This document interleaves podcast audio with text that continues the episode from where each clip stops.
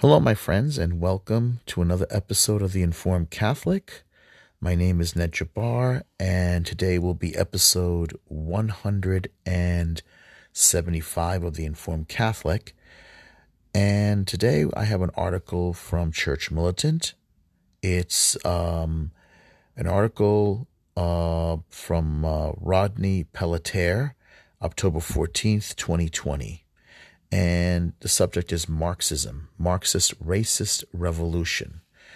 All right, this is a commentary uh, for Campaign 2020. Uh, racism is the left's latest weapon. So, uh, before we begin, please subscribe to the podcast. It'll be a great help. And also share if it's possible. Uh, when you share, it also grabs attention other people if you know your friends are interested in something like this. Um, so let's begin with a prayer in the name of the Father, Son, and Holy Spirit. Our Father, who art in heaven, hallowed be thy name. Thy kingdom come, thy will be done on earth as it is in heaven. Give us this day our daily bread and forgive us our trespasses. And we, as we forgive those who trespass against us, lead us not into temptation, but deliver us from evil. For thine is the kingdom, the power, and the glory now and forever. Hail Mary, full of grace, the Lord is with thee. Blessed art thou among women, and blessed is the fruit of thy womb, Jesus. Holy Mary, Mother of God, pray for us sinners, now at the hour of our death. Amen. Uh, Queen of the Rosary, please pray for us. Saint Joseph, guardian of the church, terror of demons, please pray for us. And Saint Thomas More, pray for us. And Saint Thomas Aquinas, pray for us. And St. Augustine, pray for us. And St. Michael the Archangel, pray for us. In the name of the Father, Son, and Holy Spirit. All right. Um, not too long ago, I finished uh, by Paul Conker, Kanker. Uh, he wrote a book called The Devil and Karl Marx, and it was um, it was quite a book. I would say if there's one book um, I'm listening to another book written by him. It's on Audible, actually. It's uh, called Dupes, and it's about Americans who fell uh, foolishly, um, not really understanding the Marxist ideology, the communist ideology. And, um, you know, it's funny, I had a talk with a coworker, and they always deflect. Um, it's true that what they say is that the education system was successful in uh, informing people about Nazism, Nazism itself, but why they failed to uh, educate people about the Marxist communist ideology. Mar- um, Hitler and his Third Reich had a killing machine with the you know, the SS, the concentration camps, and everything.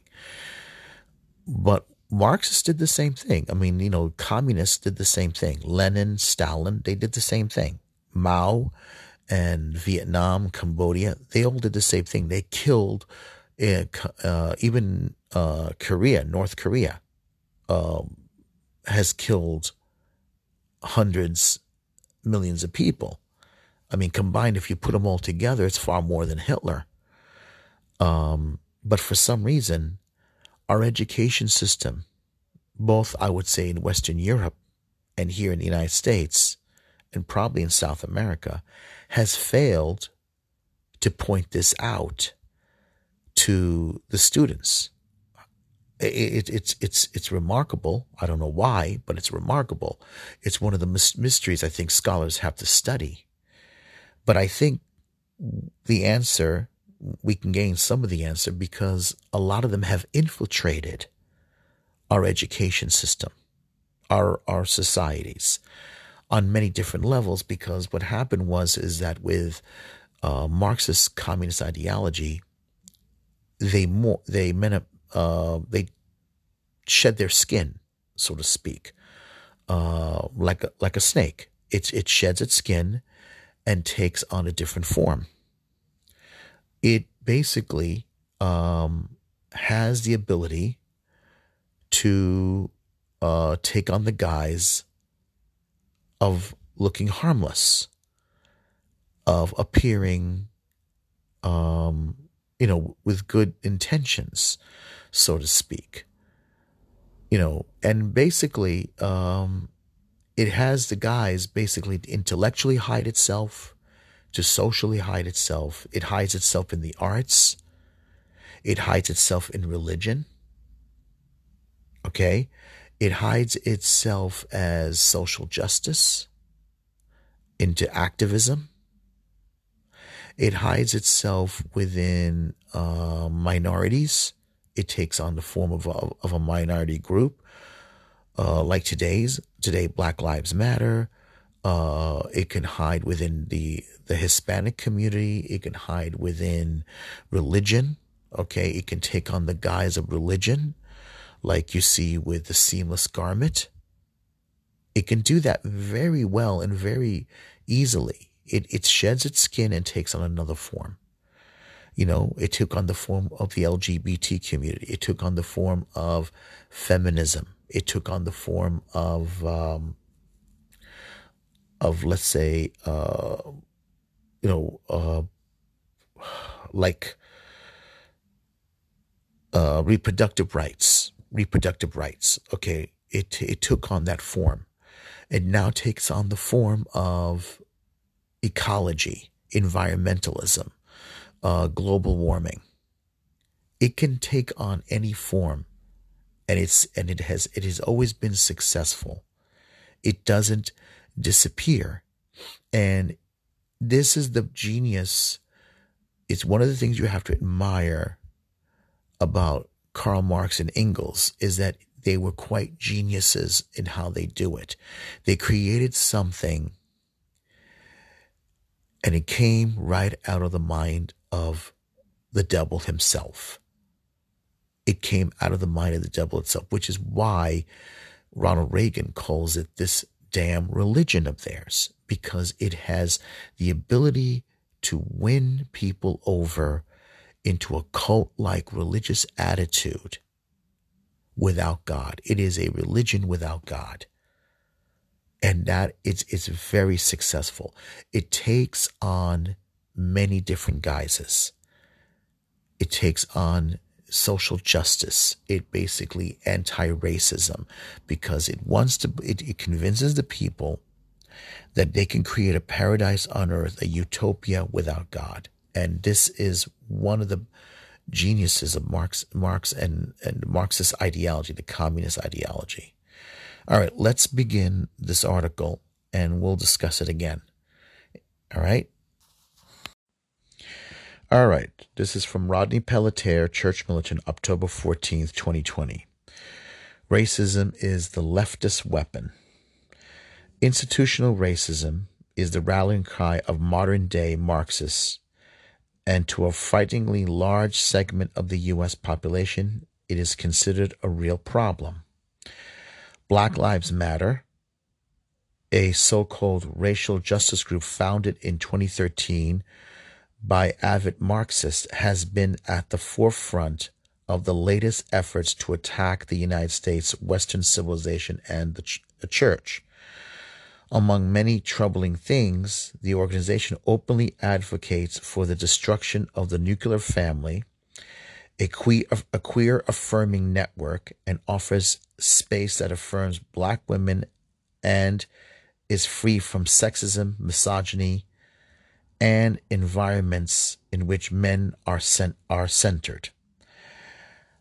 After widespread outrage in September BLM, Black Lives Matter, wiped out its web page, What We Believe, which outlined and unpacked its platform. Okay, I'm going to stop there for a minute. That's how they do it. They always, when they realize they push too far, they quickly uh, pull back. They're pulling back, but they're not pulling back from the public they're going to quickly they took they they on their website they they absolutely and this is this was confirmed by several people and they themselves have said it They're on they're on record. They were on stage and they say they are Marxists. And one of them is a, uh, there was a, um, a revolutionary. I think she, a, um, a Black Panther woman, I believe. She was a member of the Black Panther and she lives now in Cuba. And they, um, they adopted her as their role model, uh, as their role model for, uh, their ideas. Um, they, you know, it, you know, it's amazing. They say, they said qu- quite unapologetically that they are Marxists and that they are against the nuclear family and meaning that they don't, they don't believe in the traditional family of fathers, mothers, husbands, wives, and children, that they want to, uh, re- redesign, d- destroy the patriarchy, get rid of fathers, get rid of the role of men in uh, in you know in in Western society.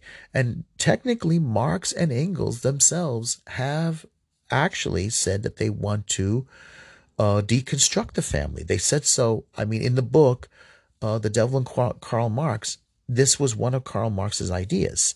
And Karl Marx was a, a, a monster. I mean, the man was was was a horrible human being himself. And what's interesting is that you know him Engels was also uh, he was a, a misogynist himself. Marx himself raped his own maid. The family sent a maid to help his wife, and uh, the poor girl uh, was raped by him, most likely repeatedly.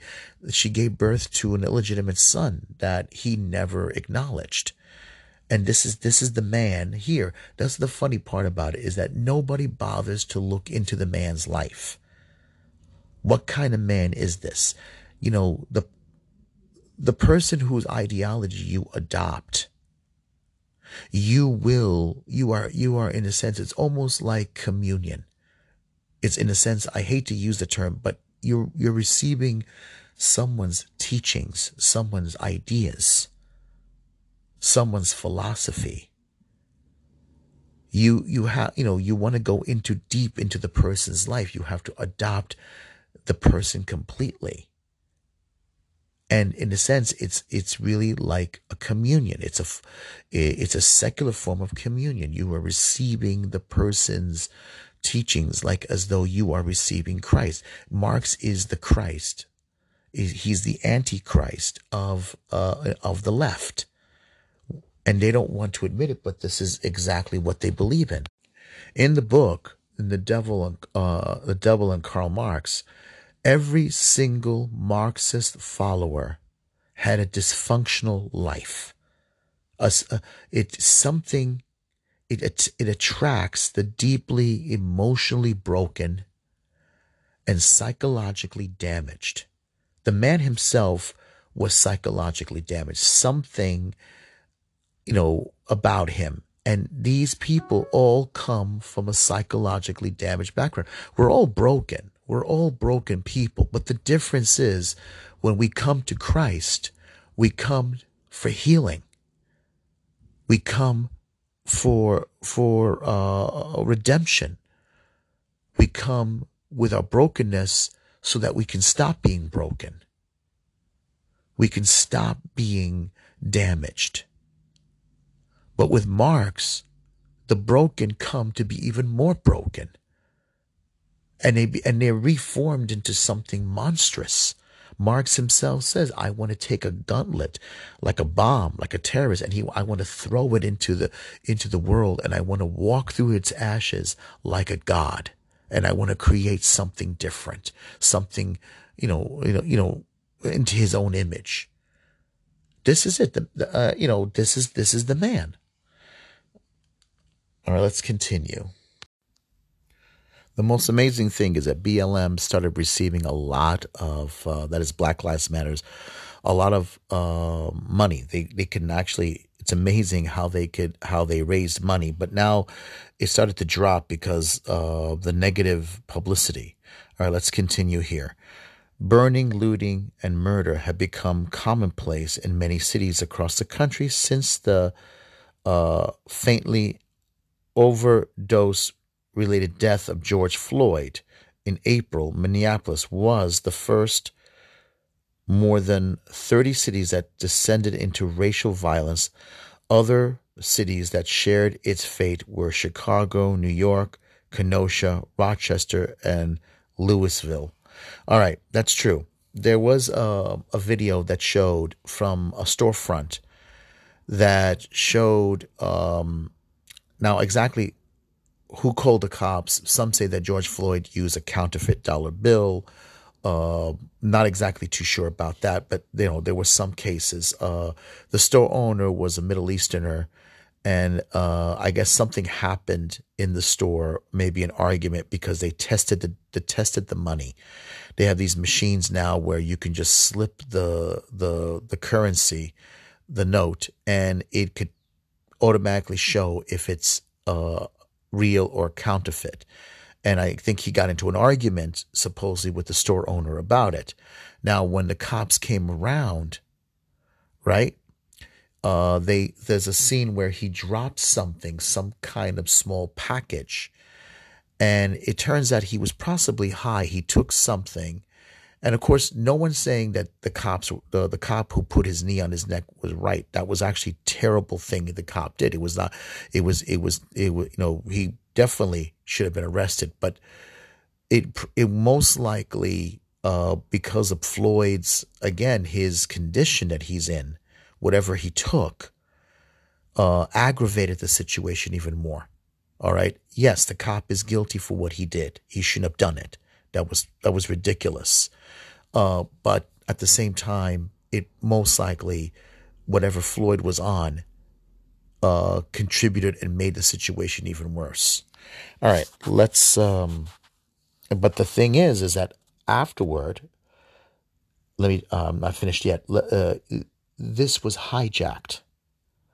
Um, most definitely, Soros's organization was waiting for something to happen waiting for something to happen. And then you had all this, of course, you had the shutdown, you had what everything else is going on, and then suddenly it just made it worse. It grew even worse because they were waiting for something to happen, something that they can hijack. And the man himself, Floyd, uh, had a criminal record. There's a, a, a case against him where he um, where he broke into a home uh, possibly uh, of another. Maybe the person was involved in something illegal. We don't know, but obviously he knew who he knew who this person is, and he supposedly held a gun to a pregnant woman. A pregnant woman. Now, he's also had cases before where he where he served time. So this man is not an angel. He's not a role model. He's had a long, troublesome history, but all of a sudden now you will, um, like in New York, you will get now you got Floyd's image right by an altar, like if he's a canonized saint, with other people who shouldn't have been up there. And remember, there was that Jesuit priest who made everybody denounce white, uh, you know, white, um, uh, what? No, no, uh, white supremacy and um, uh, the the idea of systematic racism and they have images of Floyd, Breonna Taylor, and someone else up there. And this is the this has become part of the whole Marxist doctrine thing. Take something that is uh, take a, a group of people that is marginalized and and and and basically blow you know uh, exploit them for your own political agenda Marxism, the Marxists don't care about the people in general. What they care about is that they're going to use you as a stepping stone to get what they want and fool you to think that you're you who are part of that marginalized community that you're going to get something. No, they just care about the power that they're going to get by using you, by exploiting that community, whether it's Hispanics, whether it's blacks, whether it's Asians, whether it's white poor people, they don't care. As long as they do that. Another example, like I'll give you, is uh, during the time of the Iron Curtain, when the Soviets were still in power, one of the reasons why the Palestinians were never, there was never peace between Palestinians and Israelis, is because the, the Soviets made sure that it didn't happen they knew they knew the Arab hatred against Israel, and they exploited it. They they exploited the Palestinians to make sure to make sure that there is never a peace settlement with the Israelis because the because the Soviets wanted to make sure that they had a stepping stone, they had a leverage. They got in there. They got in there with some with Syria. They got in there with uh, Saddam Hussein. They got in there with some of the uh, uh, like with Iran. They were friends with Iran, and they were friends with Hezbollah. They were friends with all the other groups, the terrorist groups, and they got the, you know that they they exploited it and they made sure that the Palestinians and the Israelis never had peace. And it didn't matter to the Soviets that as long as, you know, as long as they can exploit the Palestinians to their political advantage, right, use them for their own purposes, it didn't matter if the Palestinians never had justice or there was never peace. They wanted to make sure that there was constant strife. So you see, that's in a good example of, of the Soviet Marxist approach. And to this day, there are groups now that still don't want it. Who else now is involved in the Middle East? China, communist China. All right, the, the, the enemy of my enemy is my friend. And they know the old Arab proverb. And that's what they're going to do. Now they're also lined up with North Korea and they're lined up with Iran they know they know this now with Iran, and any other terrorist group that can they can uh, that will give them the advantage for uh, for you know negotiations. This is how they do it. Now, this is an interesting part. Despite its communist pedigree, Black Lives Matter is flush with cash, with over a billion dollars pledged to its causes by large corporations. Church Militant reported this in June that Amazon pledged 10 million to various activist organizations including Black Lives Matter. Bad Robot Productions, which is a movie this is a movie production which has produced blockbuster movies such as Cloverfield, has pledged 10, 10 million over 5 years to Black Lives Matter Los Angeles among other groups. I don't understand this. This is really weird. Uh, Warner Warner Brothers Music Group has pledged hundred million to social justice organizations in support of Black Lives Matter movement. Bank of America has pledged one billion to community programs, small businesses, category not further specified by creative investments research, according to Bank of America press release. However, the bank's pledge is for four years of support for, com- for communities to address economic and racial inequality, accelerated by global pandemic, while focusing on people and communities of color that have experienced greater impact from the health crisis. The Ford Foundation and Borealis Philanthropy created the Black Led Movement Fund to fund the movement of Black Lives Matter. This is M4BL, which is a coalition that promotes radical vision for Black lives, to which foundations have pledged more than a hundred million dollars. A September report reveals that nearly 95% of the riots happening in the United States this year are linked to Black Lives Matter. Wow, nearly 95% of the riots. Okay, that's that that's that's that's that's that, that sounds accurate. There's a tweet here. 95% of the riots happening in the United States this year a link to Black Lives Matter. The Catholic Church has condemned socialism, Marxism, and communism many times, but despite the bishop, despite that, bishops and the Vatican have praised BLM as peaceful.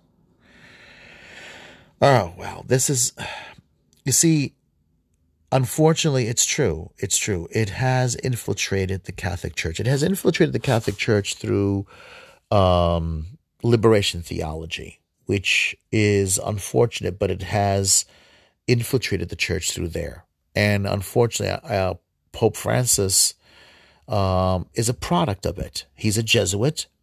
He's from Argentina, and um, he has uh, wrestled with Marx with uh, I think liberation theology, and I think it has um, it has it has won him over. And obviously, we look at all. All right, here's a link um, that uh, the article gives us to an interview with one of the founders of Black Lives Matter. All right, hold on.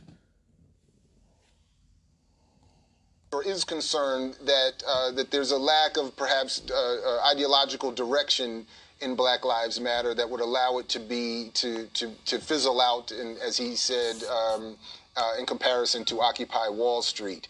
Uh, as you are are advanced in your own organization, as you all are headed to Cleveland to participate in this Black Lives um, Movement conference, how do you respond to that particular critique? Again, a loving critique from an elder of the struggle uh, that some others share, uh, that I've even shared as well, uh, to, to, be frank, is a concern about, uh, in part because of the co-optation and, and the appropriation, that, that a, a more clear ideological um, structuring might be of some value here. But how do you respond to, to, to those kinds of, uh, again, loving criticisms?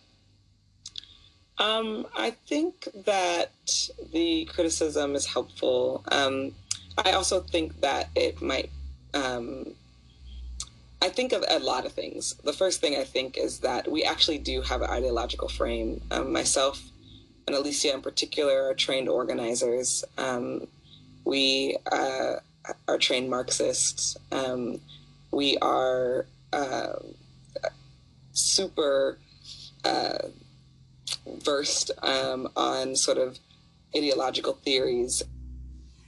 All right, that was that was Patrisse Cullors. She uh, Cullors. Um, that was the co-founder of Black Lives Matter, and you heard her say it. Trained Marxists. They're trained Marxists, and they they hold to the Marxist ideology. You heard her in her own words, and she said this before on stage with the other co-founders of Black Lives Matter. They're Marxists, so they hold to the Marxist ideology. Now, how well are they into uh, Karl Marx's uh, Marxist manifesto? I don't know, but they they are trained Marxists. Whether you know Marx directly, whether you, whether you read his own works or or not, you are still trained in his own ideology. You cannot escape it. All right, let's look at another link. Okay, this one, the link here from the article from uh, Rodney Penettiere, it led to uh, life petitions. Let's look at it. What we believe. This is Black Lives Matters um, our uh, website.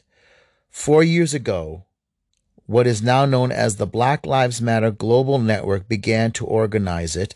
It started out as a chapter based member led organization whose mission was to build local power and to intervene when violence was inflicted on black communities by the state and, and vigilantes. This is this is Black Lives Matter's website. Very very good. In the years since we've committed to struggling together uh, to imagining and creating a world free of anti-blackness where every black person has the social, economic, and political power to thrive. Black Lives Matter began as a call to action in response to state sanctioned violence and anti black racism. Our petition from the very beginning was to connect black people from all over the world to have a shared desire for justice and to act together in their communities. The imp- uh, impetus of that commitment was and still is the rampant and deliberate violence inflicted on us by the state. Enraged by the death of Trayvon Martin and the subsequent uh, acquittal of his killer, George Zimmerman, remember that case, and inspired by the 31 takeover of the Florida state capitol by Power U and the Dream Defenders, we took to the streets. A year later, we set out together on uh, on the Black Lives Matter Freedom Ride to Ferguson. Remember that case? In search of justice for Mike Brown, and all of those who have been torn apart by state sanctioned violence and anti black racism. Forever changed, we returned home and began building the infrastructure for the Black Lives Matter global network, which even in its infancy has become a political home for many. Ferguson helped us to catal- uh, catalyze um, a, a movement to which we all help give life. Organizers who call this network home have been ousted anti-black politicians, won critical legislation to benefit black lives, and changed the terms of the debate on blackness around the world through movements and relationship buildings. We have also helped catalyze other movements, uh, shifted culture with an eye toward the dangerous impacts of anti blackness. They keep using that term. These are the results of our collective efforts. The Black Lives Matter Global Network is power, powerful as it is because of its of our members, our membership, our partners, our supporters, our staff, and you. Our continued commitment to liberation for all black people means we are continuing the work of our ancestors and fighting for our collective freedom because it is our duty. Every day, we commit to healing ourselves and teaching others and to co-creating alongside comrades, comrades, allies and family, a family, a culture where each person feels seen, heard, and supported. We acknowledge, respect, and celebrate differences and commonalities. We differences and commonalities. We work vigorously for freedom and justice for black people and by extension to all people. We intentionally build and nurture a beloved community that is bounded together through the beautiful struggle that is restorative, not depleting. We are unapologetic black. Our positioning in affirming the Black Lives Matter, we need not qualify our, our position to love and desire freedom and justice for ourselves and a prerequisite for wanting the same for others.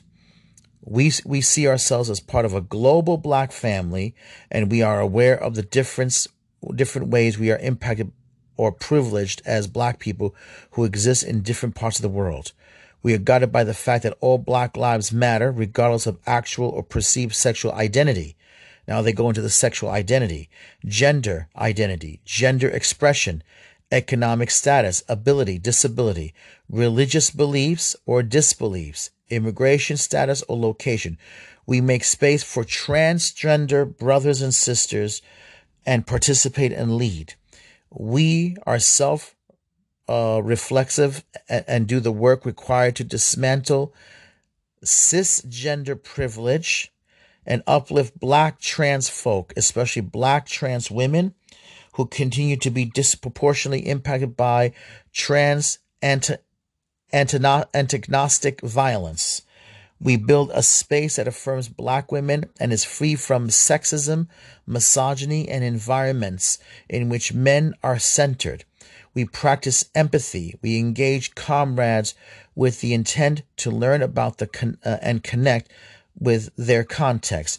We make our spaces family friendly, enable parents to fully participate with their children. We dismantle the patriarchal practice that requires mothers to work double shifts so that they can.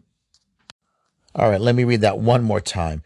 We make our spaces family friendly, enable parents to fully participate with their children. We dismantle the patriarchal practice that requires mother mothers to work double shifts so that they can they can mother in private even as they participate in public justice uh, in participate in public justice work. Uh, that's a little I'm a little uh, that doesn't make any sense to me, but well, let's go on. We disrupt the Western prescribed nuclear family structure. That makes sense. They want to they want to dismantle the nuclear family of structure and requirement by supporting each other as extended families takes a village to raise a child. And that's very socialist. And villages, families and villages that collectively care for one another, especially for our children. You see, I was right. To the, to the degree that mothers, parents, and children are comfortable. We foster a queer affirming network. When we gather, we do so with the intention of freeing ourselves from the tight grip of heteronormative thinking, or rather the belief that all in the world are heterosexual unless unless he, she, or they disclose otherwise. We cultivate uh, an, an in, intergenerational communal network free from e- uh, egoism.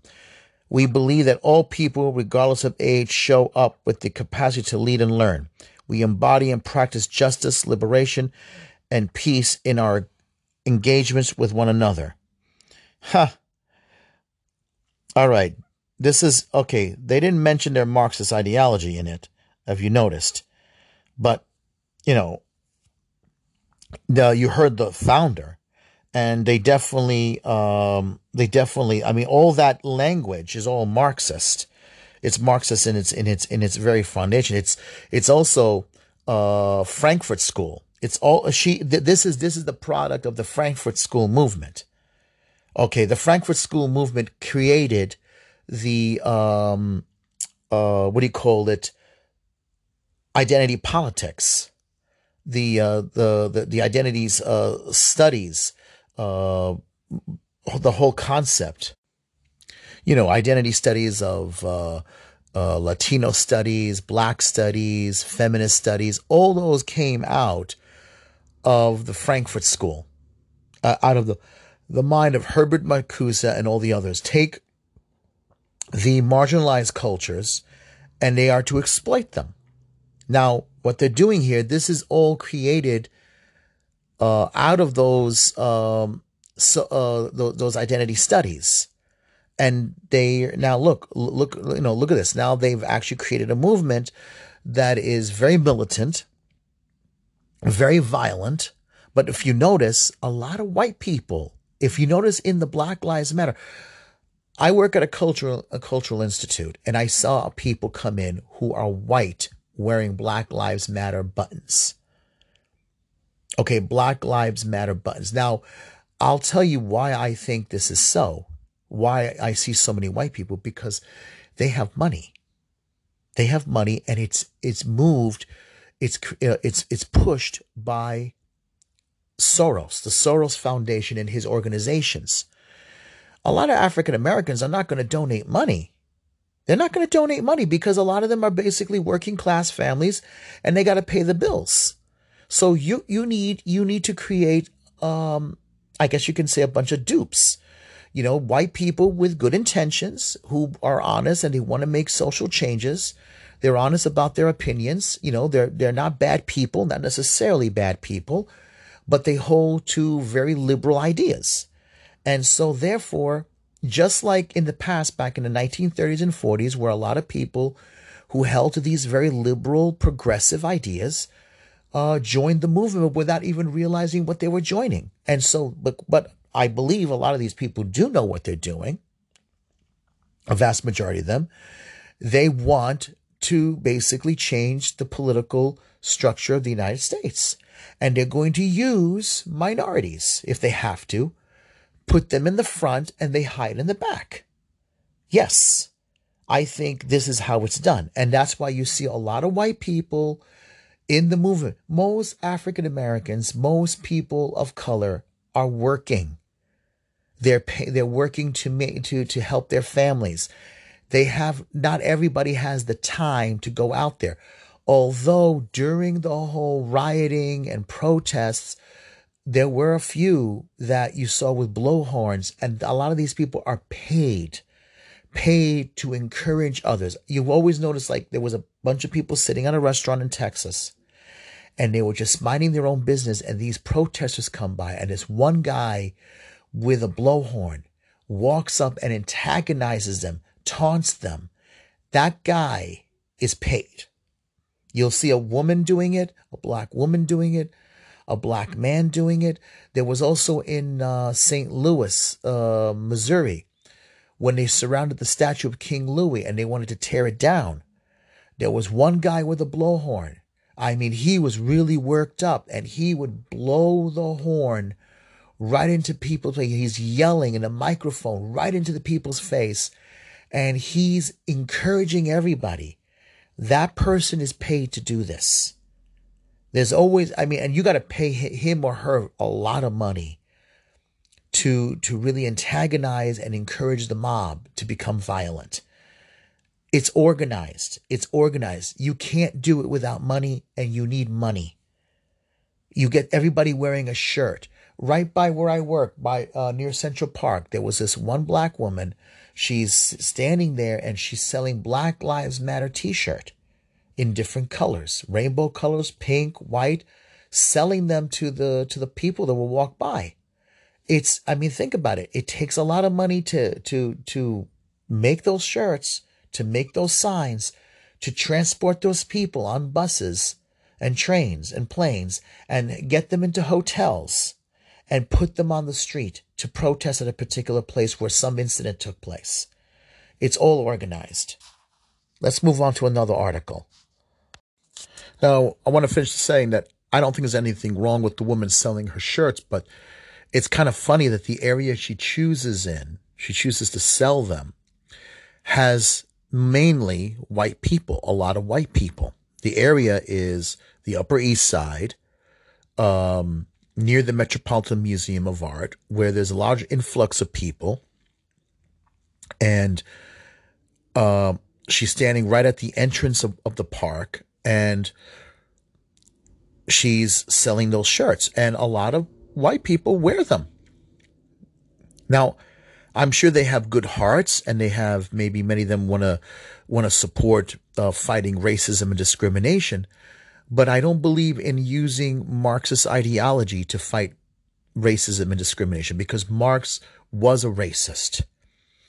Marx himself mocked, uh, you know, one of uh, his daughter's um, husbands. I don't think he was black, but he, him, and Engels made reference to him uh, possibly being uh, a English Negro, he used another word, and should donate himself to the British uh, Scientific Society f- for study.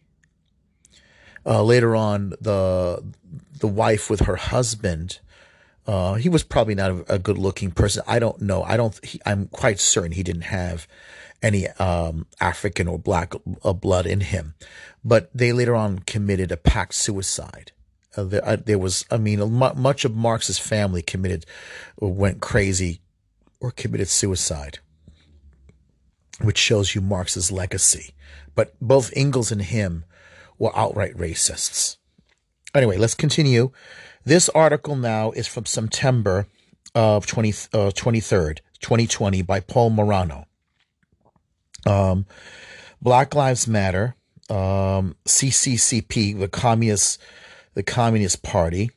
And uh, here is disrupting nuclear family dropping dropped from website. Okay, remember I just read to you their manifesto. Their, their that was the last piece I read was from Black Lives Matter website. Let's look at this. Detroit, Black Lives Matter (BLM) organization has deleted its controversial "What We Believe" page online and substituted it for more politically a platable version, platable version. BLM, Black Lives Matter, found, uh, founded by self proclaimed lesbians who are trained Marxists on Monday, took down the page that has caused the most controversy. No longer does the Black Lives Matter site proclaim we disrupt the Western prescribed nuclear family structure. By clicking the old page, the URL, it now simply reads 404 not found we cannot find the page you are looking for. The replacement by Black Lives Matter page called about Black Lives Matter still states its affirmation of black, queer, and trans folk, but has no mention of dismantling or disrupting the nuclear family, what many black people believe to be the primary problem in the black community today. The entire paragraph on the family now missing can still be found on the Internet Archive Wayback uh, Machine, it reads We disrupt the Western prescribed nuclear family structure requirements by supporting each other as extended families and villages that collectively care for one another, especially our children, to the degree that mothers, parents, and children are comfortable. Okay, so This move has come in the midst of declining support for the uh, the Black Lives Matter movement, which was as its zenith after its tragic death of George Floyd's sub- subsequent looting and violence to people and property have taken its toll on Black Lives Matter popularity. A recent Pew Research poll shows support for Black Lives Matter declining since June adults in the United States indicating at least some support for the movement is now at 55%, down from 67% in June. As for those who strongly support the Black Lives Matter movement, the number has declined from 38% to 29% in the last three months. Most of the decline in Black Lives Matter support has been, has been with whites and Hispanics Pew research shows that a drop of 15% has occurred in the white population and 11% decline among Hispanic Americans. Uh, Americans. Support remains strong at 87% with black Americans. Political affiliation seems uh, sees support for BLM still very strong among Democrats and Democrat leaning Americans. 88% um, Amer- Democrat leaning Americans 88%, while Republicans and Republican leaners show little support, at least 16%. In June, the Republican Party issued ads criticizing the group's so um, co-founder by playing a video clip from 2015 in which she identified herself and fellow co-founders of the organization as trained Marxists. I actually do think we have an ideological frame. We are trained Marxists, said Patrisse Cullors. Uh, Cullors. I just I, I played that piece, co-founder of Black Lives Matter. The ad concludes with the narrator saying, This isn't about justice, it's about destroying America. Okay, the basic tenets of Marxism include totalitarian government to take over much of what the nuclear family is meant to do. As the Biden campaign seeks to camouflage its socialist Marxist influences to appeal to middle America in the general election, officials official BLM appears to be doing the same. The BLM movement has influenced the Democratic Party platform and has pressured Joe Biden into choosing a black woman for vice president. Biden has also said publicly that should he get the opportunity, he would appoint a black woman to the Supreme Court. Later on, it became Kamala Harris. This is this is back in September. This thing, this article. The BLM movement has also given rise to a long, long sign popular among liberals they state a list of bumper stickers like uh, euphemistic platitudes often shared by progressives. We believe. Black Lives Matter. No human is illegal. Love is love. Women's rights are human rights. Science is real. Water is life. And justice anywhere is a threat to justice everywhere. Injustice anywhere is a threat to justice everywhere. All these little slogans, cute slogans. Objective observers note that this veils support for illegal immigration, homosexual behavior, radical feminism, and abortion, and the projection into Republicans to be, of being anti-science reflects the, the Marxist goal of Black Lives Matter organization. The new, shorter version of its web page explaining BLM's beliefs did not eliminate all allusions to the breakdown of the family. However, the group's supporter support for homosexuality and transgenderism and radical feminism remains.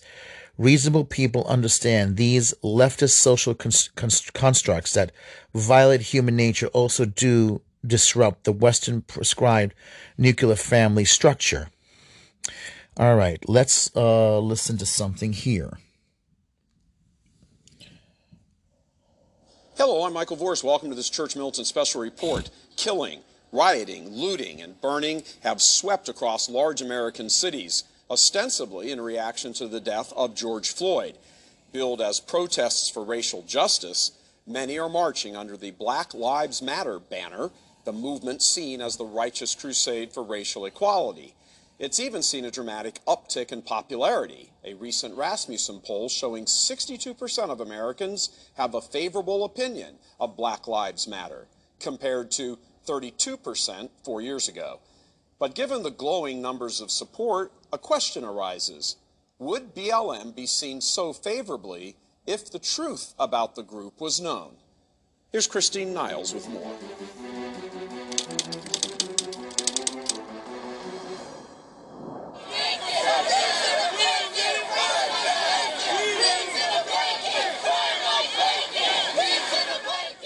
Black Lives Matter is a terrorist, Marxist, pro LGBT, pro abortion organization. Yet ordinary Americans, including Catholic clergy, are lining up behind it. The movement was founded in 2013 by three black feminists, Alicia Garza, Patrisse Cullors, and Opal Tometi, in response to the shooting of Trayvon Martin. What began as a simple hashtag on Twitter has now exploded into a global movement. With 40 chapters in four countries, hundreds of thousands of supporters, and at least tens of millions of dollars in funding. While Black Lives Matter seems to be going mainstream, its agenda is far more radical than people know. Dr. Carol Swain, former professor of political science at Vanderbilt University, says the group has a much darker agenda. They have, you know, put forth an image uh, one image, but actually the things that they're doing is quite different. And I find it, you know, very troubling that they have been main, mainstreamed and, you know, the chance no justice, uh, no peace, there will be no peace because it will never be enough. I went to their original website and it looked like it came from the Communist Manifesto. It had very little to do with black people and it was clearly Marxist and it was about overthrowing the state and it was as radical as Antifa. BLM's founders have made clear their agenda is much larger than racial equality. In fact, it's just as much about homosexuality and transgenderism as it is about race.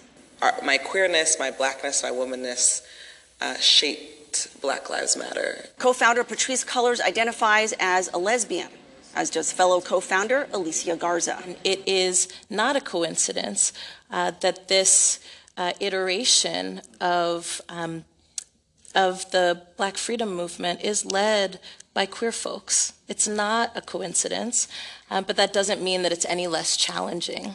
Contrasting itself with the Black Freedom Movement of the Civil Rights era, a 2019 article titled Hearing the Queer Roots of Black Lives Matter highlights the unique flavor of BLM's activism. Quote, BLM is inherently a movement sustained by a politics of blackness that is unapologetically feminist, womanist, and queer.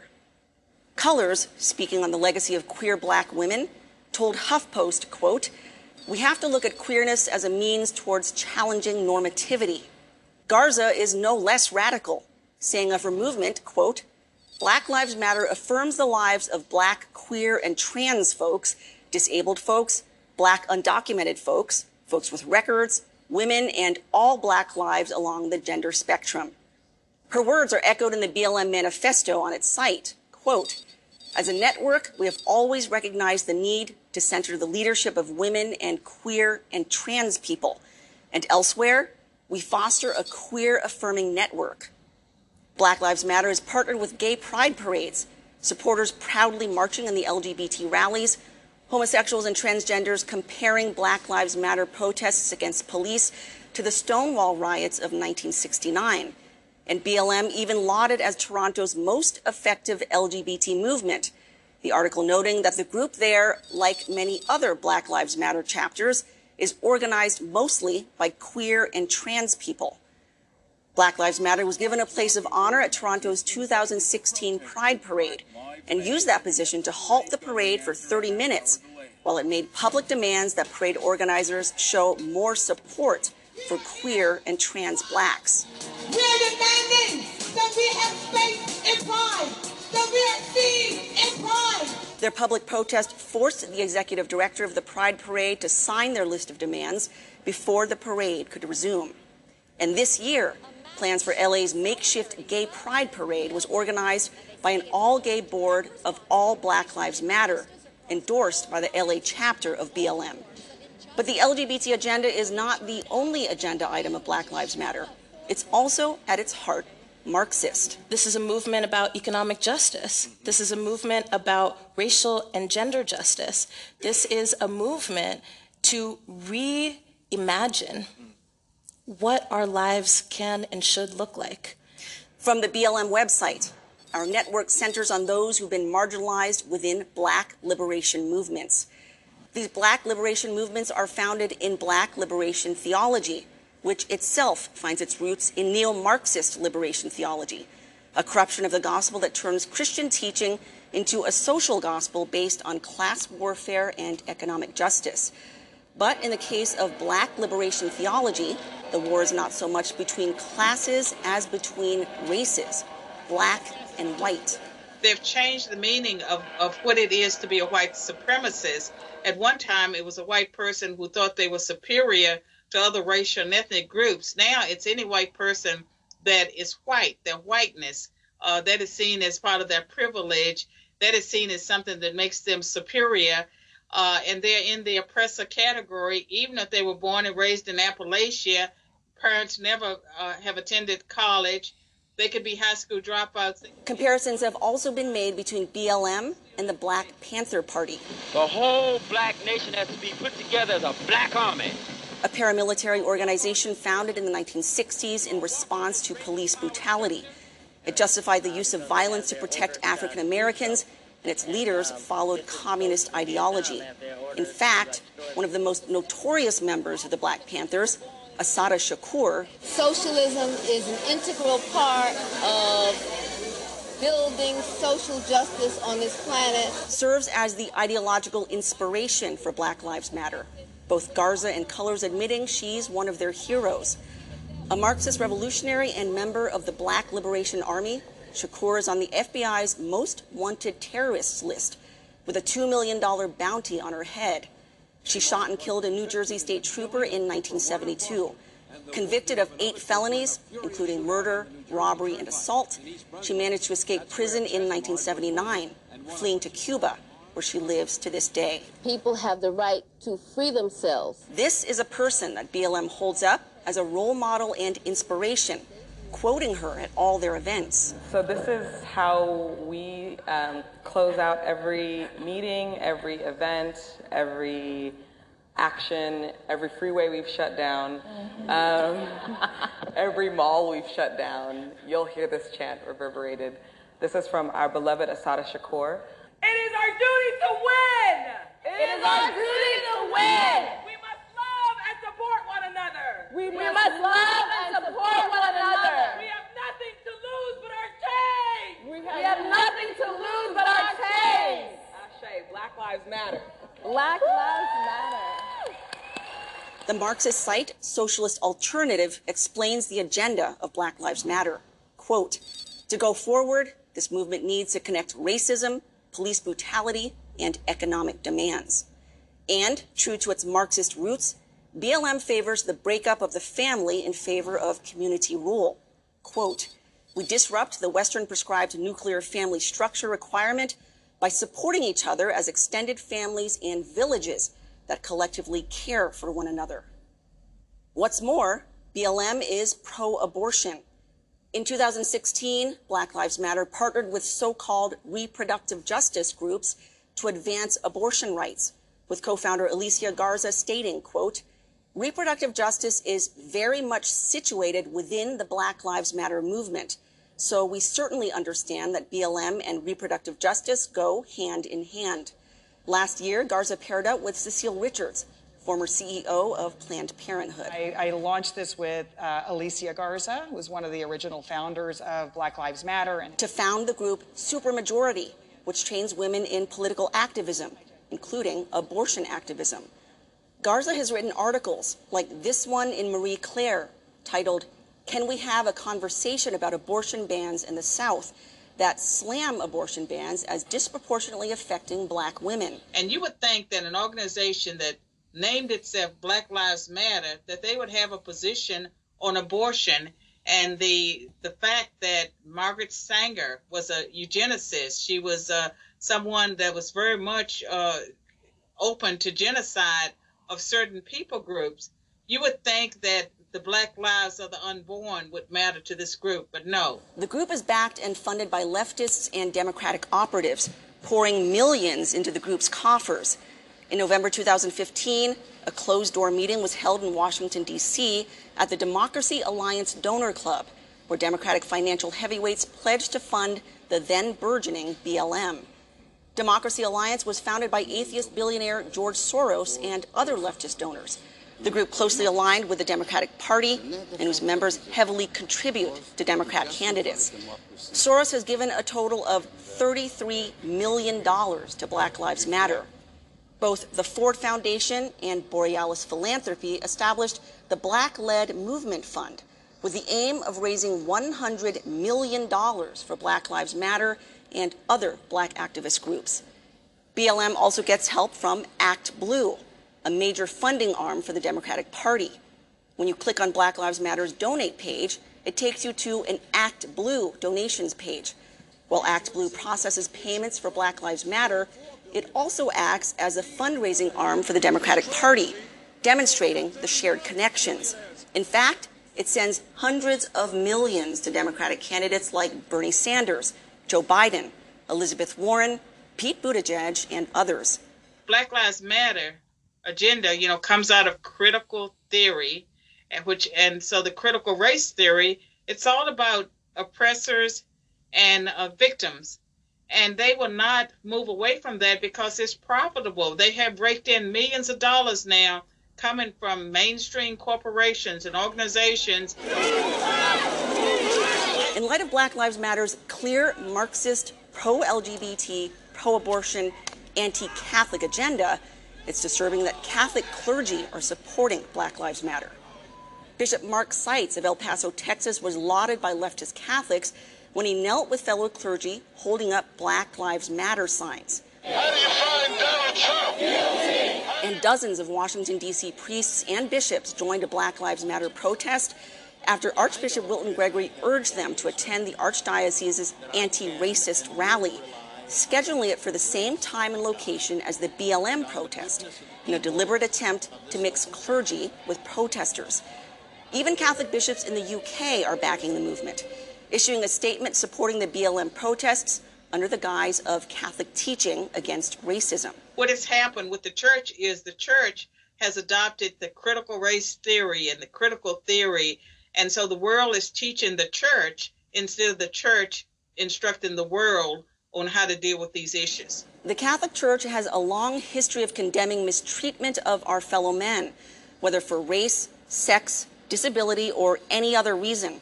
And Catholic leaders should always loudly condemn injustice. But considering Black Lives Matter's deeply anti Catholic agenda, our leaders simply cannot make common cause with this movement. Those who do cast serious doubt on their true intentions, and critics have every right to ask what are your true motives here?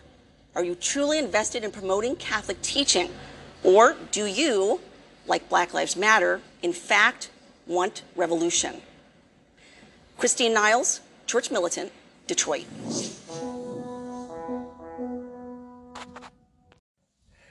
It's really troublesome, isn't it? I mean, it isn't uniting the country, it's actually fracturing the country even more. And that's exactly what Marx wanted. Whatever it is. It's funny, the man, the man himself, who is the father of, of this idea, of this disruption, of this idea of, of fundamentally and radically uh, changing humanity. That's those were. I mean, I'm, I know I'm paraphrasing his words, but it was it's similar words that Obama himself used just about you know him winning the election. And where is the unity? There's no brotherhood of unity. He wants to unite people under a banner of materialism. He's, um, I mean, personally, I think the real Marx would probably turn people off if they, even members of the Black Lives Matter movement, if they actually saw the real man. You notice on the Black Lives Matter website, they don't quote Martin Luther King. They don't quote Frederick Douglass. There is no there, there's no quote about you know of white and black where people are judged by their character and their integrity, not by the color of their skin. None of that is there. It seems the one thing that seems to unite that they that that that motivates them is money.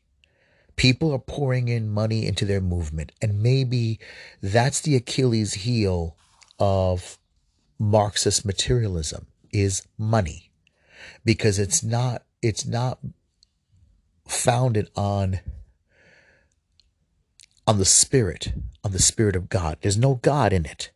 It's all about materialism, sexuality, uh, re, uh, sort of like taking the human individual and sort of molding the human individual into your own corrupt image, molding the human family in your own corrupt image, having people servicing your own uh, lusts and desires, the village, the people, you know, uh, destroying the patriarchy, destroying the nuclear family.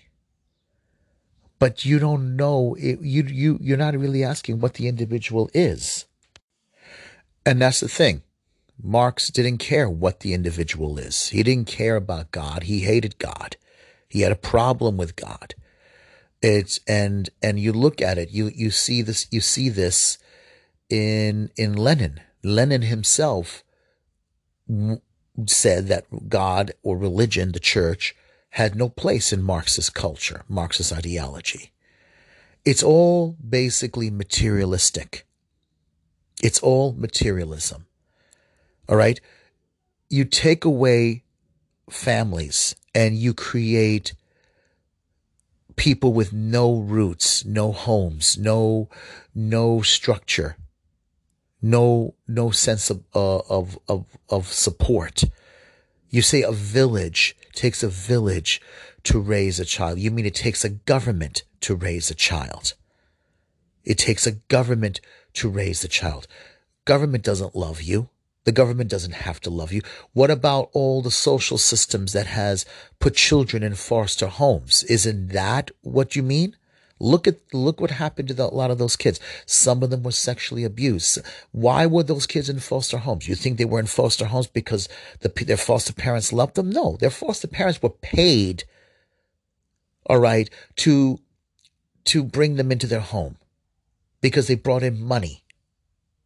That's what that's what you mean. Okay? Because that's what it is. Each child brought in money.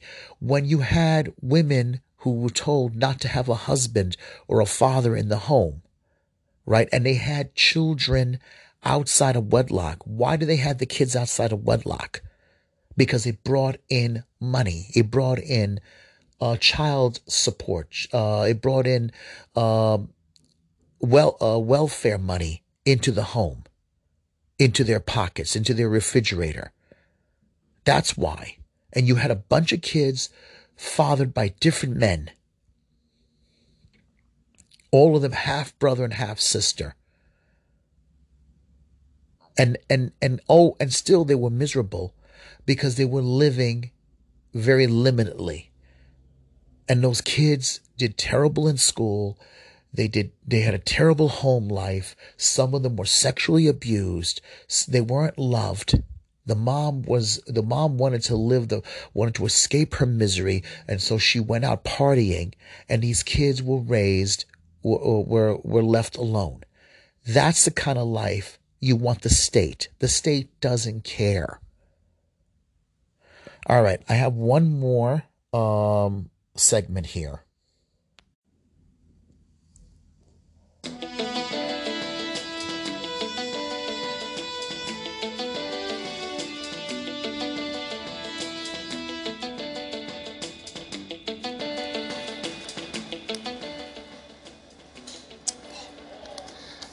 Welcome to the download, bringing you the latest in Catholic news and discussion. I'm Paul Murano. Joining us today is our assisting managing editor and producer extraordinaire, Bradley Eli. Paul, how are you doing? Not bad. Also, our Chief of Staff and well informed, very well informed, as a matter of fact, Mr. Simon Rafe. Hey. Racism is the bat the left is currently using to bash President Trump, conservatives, and Western civilization, and the church herself. We'll discuss more on that in a few minutes, but first, today's top stories. A Polish priest speaks out, then new proof of Biden corruption, and finally, a Senate Democrat asks that question. All yours, Brad.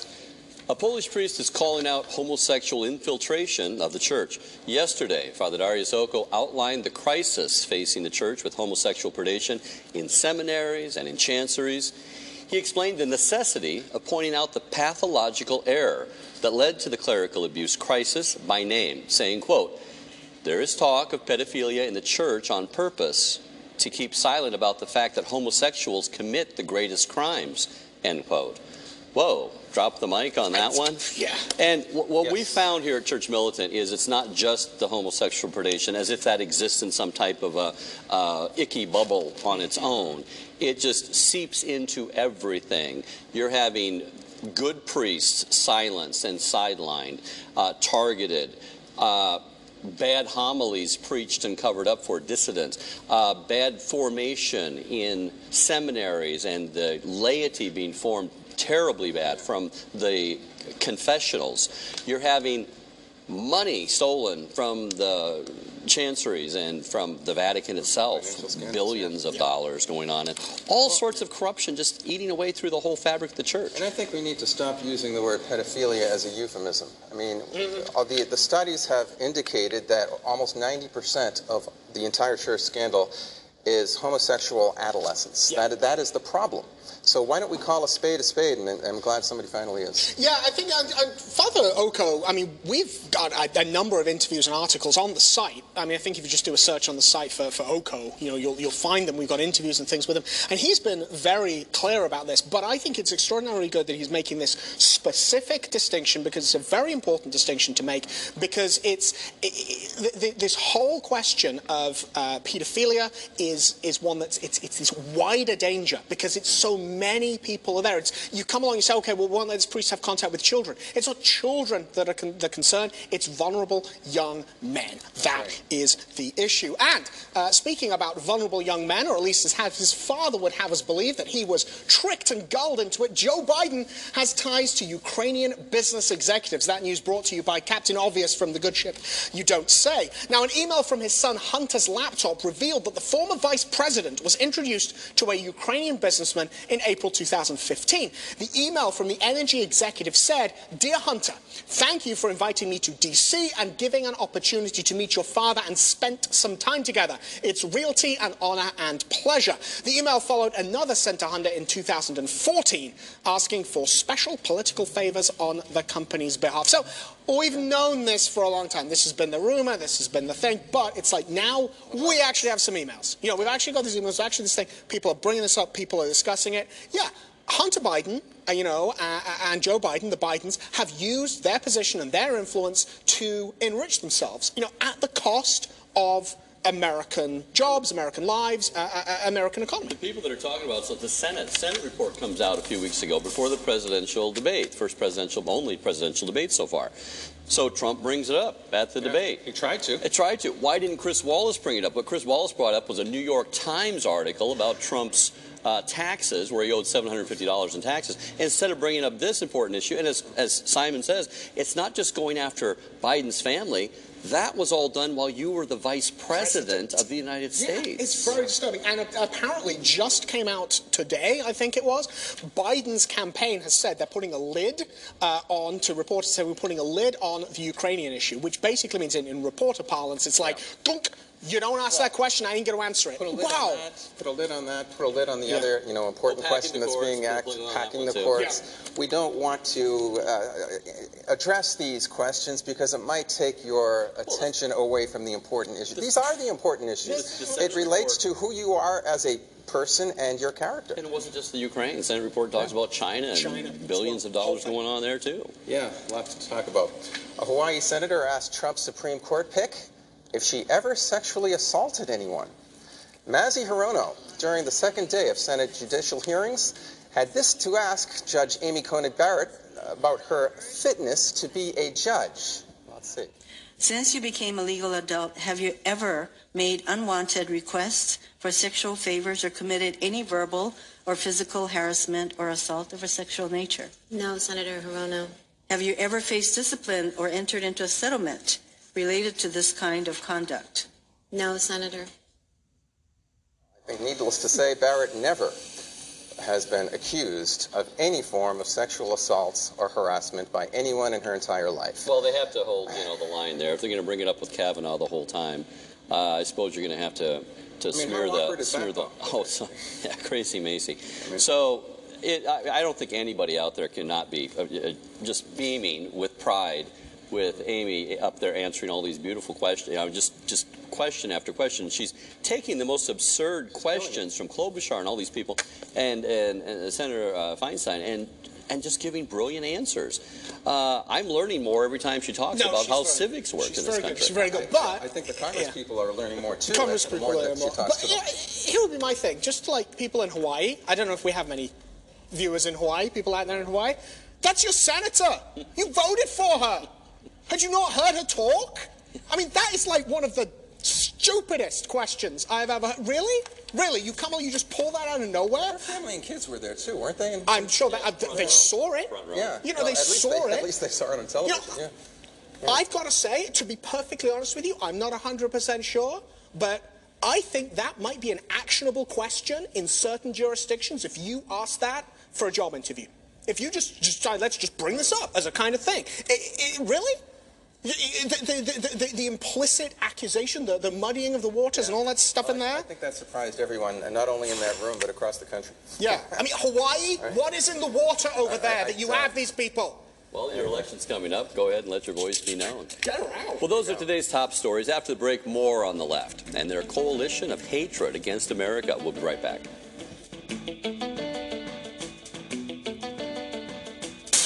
Resist. Push the tides of darkness back into the abyss. The next battle is decisive.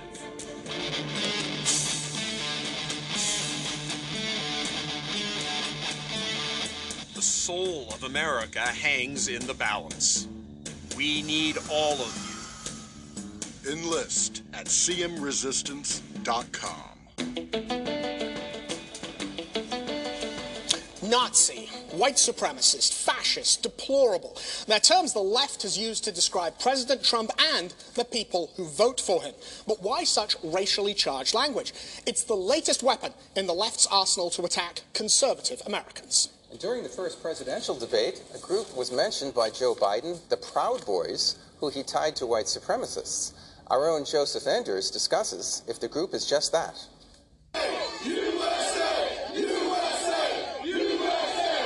The media is falsely calling a fraternal organization white supremacist, and its Afro Cuban chairman is speaking out. On Monday, Enrique Tarrio of the Proud Boys told left leaning YouTube podcaster Tim Pool the group's views on prejudice and authoritarianism. And I've said this before. I denounce white supremacy, I denounce anti Semitism, I denounce fascism, I denounce communism, I denounce Antifa, I denounce any other ism, right, that is prejudiced against people because of the color of their skin, because of their religion, because of their cultural background, and any anything that has to do with authoritarian governments. The false claims arose after the presidential debate, after Joe Biden ordered Donald Trump to denounce the group. Sure, I'm willing to do that, but do it? I would ahead, say I would say almost everything I see is from the left wing, not from the right So what are you- what If are you- what are you saying? I'm, I'm willing to do anything. I want to see Well, peace. then do it, sir. Say it. Do it. Say it. You want to call them? What do you want to call them? Give me a name. Give me a White name. Go ahead. supremacists Who and would right you like me to condemn? White Proud supremacists and right Proud. Boys. Stand back and stand by. But Since the last presidential debate, the mainstream media spread lies. The New York Times referred to them ambiguously as an organization linked with white supremacy and acts of violence. The SPLC, who also labels church militant a hate group, also makes this false tie. Quote, their disavowals of bigotry are belied by their actions. Rank and file Proud Boys and leaders regularly spout white nationalist memes and maintain affiliations with known extremists. Stuff. It's nothing to do with how they honestly feel. The group's founder, Catholic commentator, comedian, and former Fox News contributor Gavin McInnes disagrees. The Proud Boys are a fraternal organization like the Elks Lodge, like the Shriners, like the Knights of Columbus. It's mu- a multi racial group made up of straight guys. There's some homos in there. There's plenty of Jews. The only prerequisite is that you're a dude, born a dude, and you accept the West is the best. The group's supporters believe the constant mischaracterizations of the group's tenets derive from their willingness to defend Trump supporters from Antifa violence during their rallies. But with mainstream media outlets defaming the group and constantly tying them to ideologies they swear to oppose, the group sees a hard road ahead to public vindication. Joseph Enders, Church Militant, Detroit. So, white supremacists who have an Afro-Cuban as their leader. That doesn't okay? make sense, bro. It just doesn't pan Doesn't out sense. right there. This whole idea, when they say the West is the best, what they're really talking about there is Western civilization. And I think all of us would agree uh, Western civilization built on Judeo-Christian ethics, with someone like Amy Coney Barrett up there, you know, saying this is what the Constitution says and this is what it doesn't. We've had such a, a falsification of America ba- ba- based on the uh, um, judicial activism in the high court for the last 50, 60 years. But let's take a look at who's behind this really. It's, it's Marxism at its finest, race baiting, identity politics, divide and conquer, and they just happen to be on race right now, so they're going to be dividing everybody on race. The people behind this, uh, one of the big groups is BLM, and they are based on Marxism. Let's hear it from their own founder. um, myself and Alicia in particular are trained organizers. Um, we uh, are trained Marxists. Um, all across this country, we have these people out there, and they're not a bunch of people that just show up in, with a cell phone and tennis shoes and wondering what's going on and what's all the party about. They're trained Marxists. Look behind them, follow the money trail. Who's funding? Who's training? Who's organizing all of this? And you're going to find quite a movement behind all of this. Now, let's take a look at a working definition of uh, prejudice and racism. We're going to go to the Oxford Dic- Dictionary. It says prejudice, discrimination, or antagonism directed against a person or people on the basis of their membership in a particular racial or ethnic group, typically one that is a minority or marginalized. Well, you had Gavin McGivens on there who was saying, look, we have uh, Jewish people and Christian people and white people, and my goodness, they're led by a Cuban, uh, African Cuban, you know, Afro Cuban. So uh, to say that they're somehow uh, white that's just a, a, a big lie. and if you tell a big lie long enough, you know, with all the mainstream media behind it, people will start to buy it over time. Yeah, so it's a thing. So I think an interesting, an important thing to remember is that good things didn't always happen in history. It's kind of a key point. And so by what I mean by that is that people living in the in the West today, in uh, North America, in Western Europe, in Australia, and places like that, they have this sort of presumption that you know, like, oh, we have the rule of law, and the barbarian isn't going to come down and burn down my house, and uh, you know, I, I have a, a redress for grievance, and if somebody steals from me, I can go to the police and do all this sort of stuff. Okay, congratulations. Those things are a function of Western civilization, which has existed as big and powerful and almost monolithic for a long time now, but those are things about Western civilization, and they are built on Christian principles. And you can't just come along and tear those things down and expect that Western civilization and the good things that it has provided, namely a barbarian doesn't come and burn down your homestead, which is kind of a key point, and you have redress for grievances, and you have a government that makes sure there isn't lead in your food, and all of these other things that are a function of this come along. Because the left, the Marxists, they hate the foundational moral principles of society because what they are is they take away the power from the Marxists. These are teachings of how human beings should interact with each other in terms of marriage, in terms of family, in terms of their sexual relationships, in terms of their economic, their political, their personal relationships. This is why you see these Marxists tearing down statues of Catholic saints. We see uh, Junipero Serra, the famous Catholic saint of California there, they're toppling his statue. This is a guy who really founded modern California, a huge founder of um, Western civilization. You know, these people, the leftists, hate the West and they hate the Catholic Church because they wish to assume that power that the family has occupied. They wish to assume that power that the family has occupied as government. Now, an interesting thing as well, of course, to Brad's point, all of this divide and conquer mentality. Can we start a war between uh, classes or economic groups or you know whatever? They're using race right now. Fine, they're using race right now. Let's take a look at these two very interesting maps. So you see there, uh, these two interesting maps that come up, and you see uh, one is showing like, you know, this is what would happen if only people of color voted. You know, it's, it's an expression, a phrase I hate, but people of color, whatever, we know what it means. Uh, people of color, people who aren't white, and it's very blue. If only whites voted, it's very, very red, except in obviously these very liberal enclaves in the, in the corners there. This is what the left is all about. They are trying to continue to drive that wedge to play on this racial grievance that is going along within the people of color, with the non-whites. They're trying to say, you know, it's the whites' fault that you're being trampled on. All of these things are happening to you. These are terrible things. So keep voting for us. Fortunately, many of the people, uh, these minorities, are waking up. Donald Trump is doing better with black people, with Latino people, with Jews, with all kinds of people who are not, you know, that monolithic white people than his predecessors in the Republican Party. It seems like this hatred is built on an envy, an underlying envy of others, of, of what other people have. And also a self-hatred, I think, uh, a, a, not feeling so good about yourself that, uh, that sort of juts out into others. But um, Marxists hate the church. They hate the church because they hate the truth. And the church speaks and, and, and um, uh, defends the, the truth about the human person. It all begins with what a human person is. And it's not, uh, it's not a surprise that Marxism is based on materialism, whereas materialism basically says, you know, we are walking, talking pieces of earth that are here for a few decades and then are gone, and there's, there's very little meaning uh, other than that. We are simply animals. And the church stands up for the human person, and that means a lot with regard to the social fabric, that the human person is at the center rather than material goods. That's huge. Leo XIII, back in the 19th century, quotes, they debased the natural, uh, Marxists that is, debased the natural human union between a man and a woman, which is held sacred even among barbarous peoples. And to your point, Simon, that they are trying to attack and destroy the family so that there would not be that middle buffer between the state and the individual, so that totalitarianism, their kind, can take over.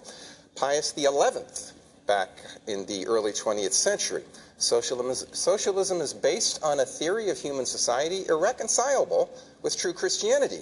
Christian socialism is a contradiction in terms. Now, why is this? Again, it's, it's a contradiction in terms because there is a complete difference in understanding of what the human person is. We are not simply a material being that seeks material goods. The church understands that we can never attain happiness by virtue of having material goods alone. They're only a tool. Happiness is a spiritual quality. That actually goes all the way back to Aristotle, but it's true. Um, let's go to Shaun King, because uh, you mentioned, um, Simon, of the, the, the destruction of the statues and all of that.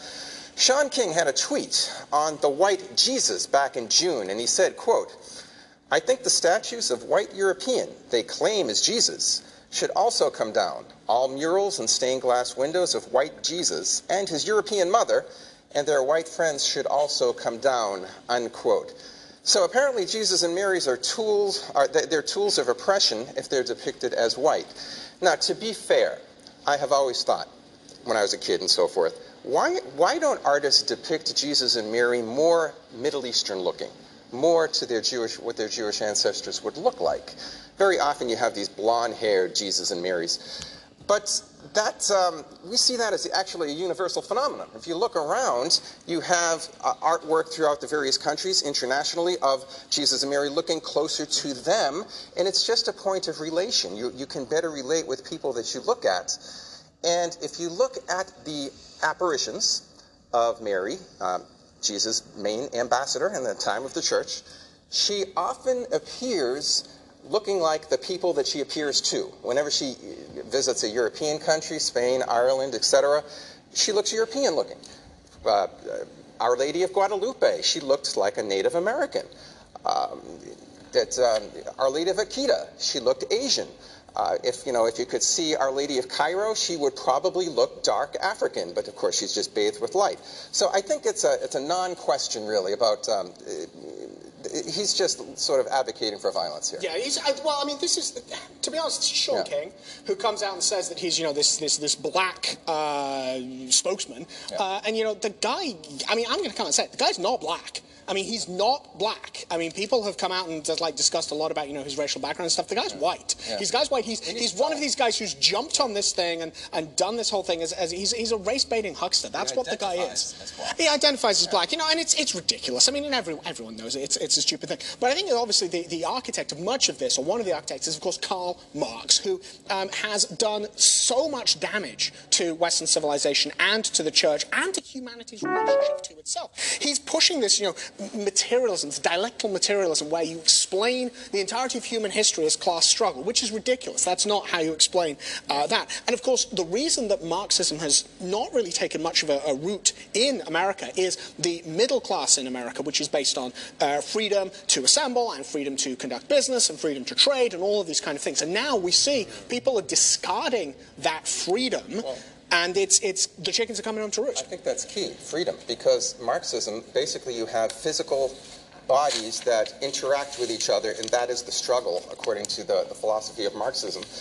Uh, but human beings have a soul, a spiritual soul that has intellect that seeks knowledge and a free will that needs to be free bred. Well, yeah, we have uh, people picking up on this Marxism, as we talked about before, BLM, the Black Lives Matter, and they're putting that class struggle into effect in all the neighborhoods out there, burning down neighborhoods. I'm going to say, okay, George Floyd, and I'm going to go ahead and just burn down all these neighborhoods, uh, wind up a lot of black Afro Americans being killed, their businesses destroyed. Uh, many white policemen being killed in the process of that. All this rioting that's happening across the country. It's burning at city after city. Now, if they think they're gaining any ground out there with the voters, they're not. The last polls show 20 percent of the Afro Americans are backing Trump now. You only need somewhere 10, 11, 12 percent to assure a victory in this country. So you basically have shot yourself in the foot.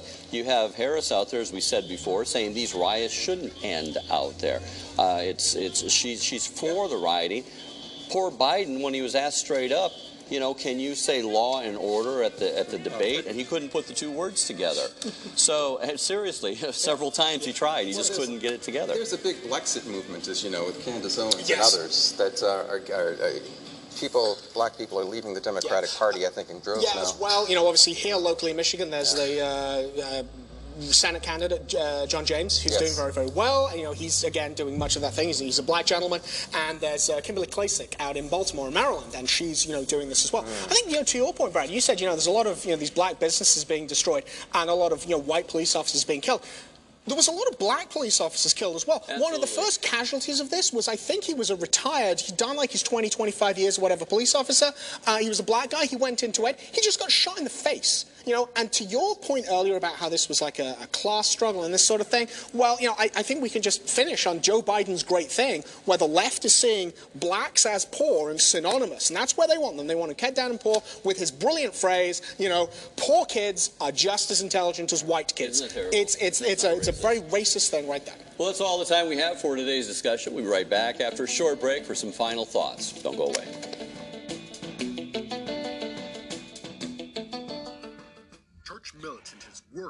Behind the.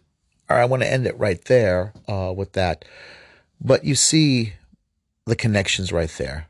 And that's the thing is that Marx Marxism exploits the situation. It doesn't want to solve the situation. Uh, you heard of course, with Joe Biden, he couldn't even put the sentences law and order together. And, but he could put the sentence of poor kids are just as smart as white kids. But, you know, but that's besides the point. The point is, is Marx. The, the idea of Marx, where it came from, uh, is a good question. I mean, no one really has evidence that he was a, uh, a Satanist per se, but he seemed to have been plagued by something, something obviously either that was supernatural that was plaguing him in a very mental, uh, psychological way. Uh, whatever it was, maybe he was involved, maybe he was involved with something, but we'll never know. But the man himself came up with something that I don't know what it was. Maybe because of his he he was ethnically Jewish. His pa- his family converted from uh, Judaism. His he had an uncle who became Catholic, and he himself, his father, that is, joined Lutheranism because it was more. He wasn't as demanding or constrained as he thought as Catholicism was. It was more liberal, and I guess maybe because of Luther himself. But Marx, uh, Marx didn't grow up in a very religious home, and he, um, you know, there was an episode of him and his friend. I don't know if it was Engels. They both rode in a town on a donkey, being very disruptive during Holy Week on Palm Sunday, and they were very disruptive in a church. But you know, there's a lot we can look into. Maybe one day uh, I will uh, explore the book uh, "The Devil and Karl Marx" uh, on the podcast. But really think about it very carefully. If you uh, are involved or you think you have some exposure to Marxist and socialism, think very carefully. Think very carefully. Know know the history of it. It was very monstrous. Uh, in the case of Romania, uh, there was a in the book there were cases of people being tortured in the most blasphemous way using religious rituals, mocking Christianity, mocking mocking the communion. Uh, a case where um, the people were mocked uh, by a very blas- uh, blaspheming baptism, uh, having people's heads uh, plunged into a barrel of urine, human urine, mocking baptism, uh, mocking the formula of baptism. And then there was a case where a priest was forced to mock uh, the communion, the, the Blessed Sacrament, uh, where they forced him, they were forcing him to consecrate uh, urine and feces in mockery towards the the the, the hosts. It's it's it's serious. I mean, yeah. And then the cases where they mocked icons in a very sexual way, uh, mocking the Virgin Mary. There's so many things. There's something materialistic because it goes into the material and it attacks the religious. Marx himself wa- uh, was the the source of all this and the father of this he clearly there was something satanic and horribly, horribly uh, evil in his origin. And there's a you know, and and this is this is something that has followed it and still is to this day. Look at the fact that how many churches, how many churches you think were attacked and burned and desecrated in in during during this shutdown and rioting and looting. A lot of churches. You know, California, look at the statues of Junipero Serra pulled down. There were churches, uh, there was even here a case where the statue of Our Lady Guadalupe down in Coney Island was, was desecrated. There were cases of churches everywhere that were attacked. In Florida, where a man drove his car right through a parish. There have been several cases. It was even the church that Junipero Serra set up, the oldest church in, in Los Angeles, where it was the, the roof was set on fire after this church was renovated. So there's a lot, a lot going on here that a lot of people don't want to talk about and the media has refused to report. There is something going on here. So this is something for you guys really to consider. I'm glad I was able to put all this stuff together. I know there was a lot of stuff from Church Militant, but I wanted to read those articles and I wanted to play those clips because I wanted you to hear what was being said.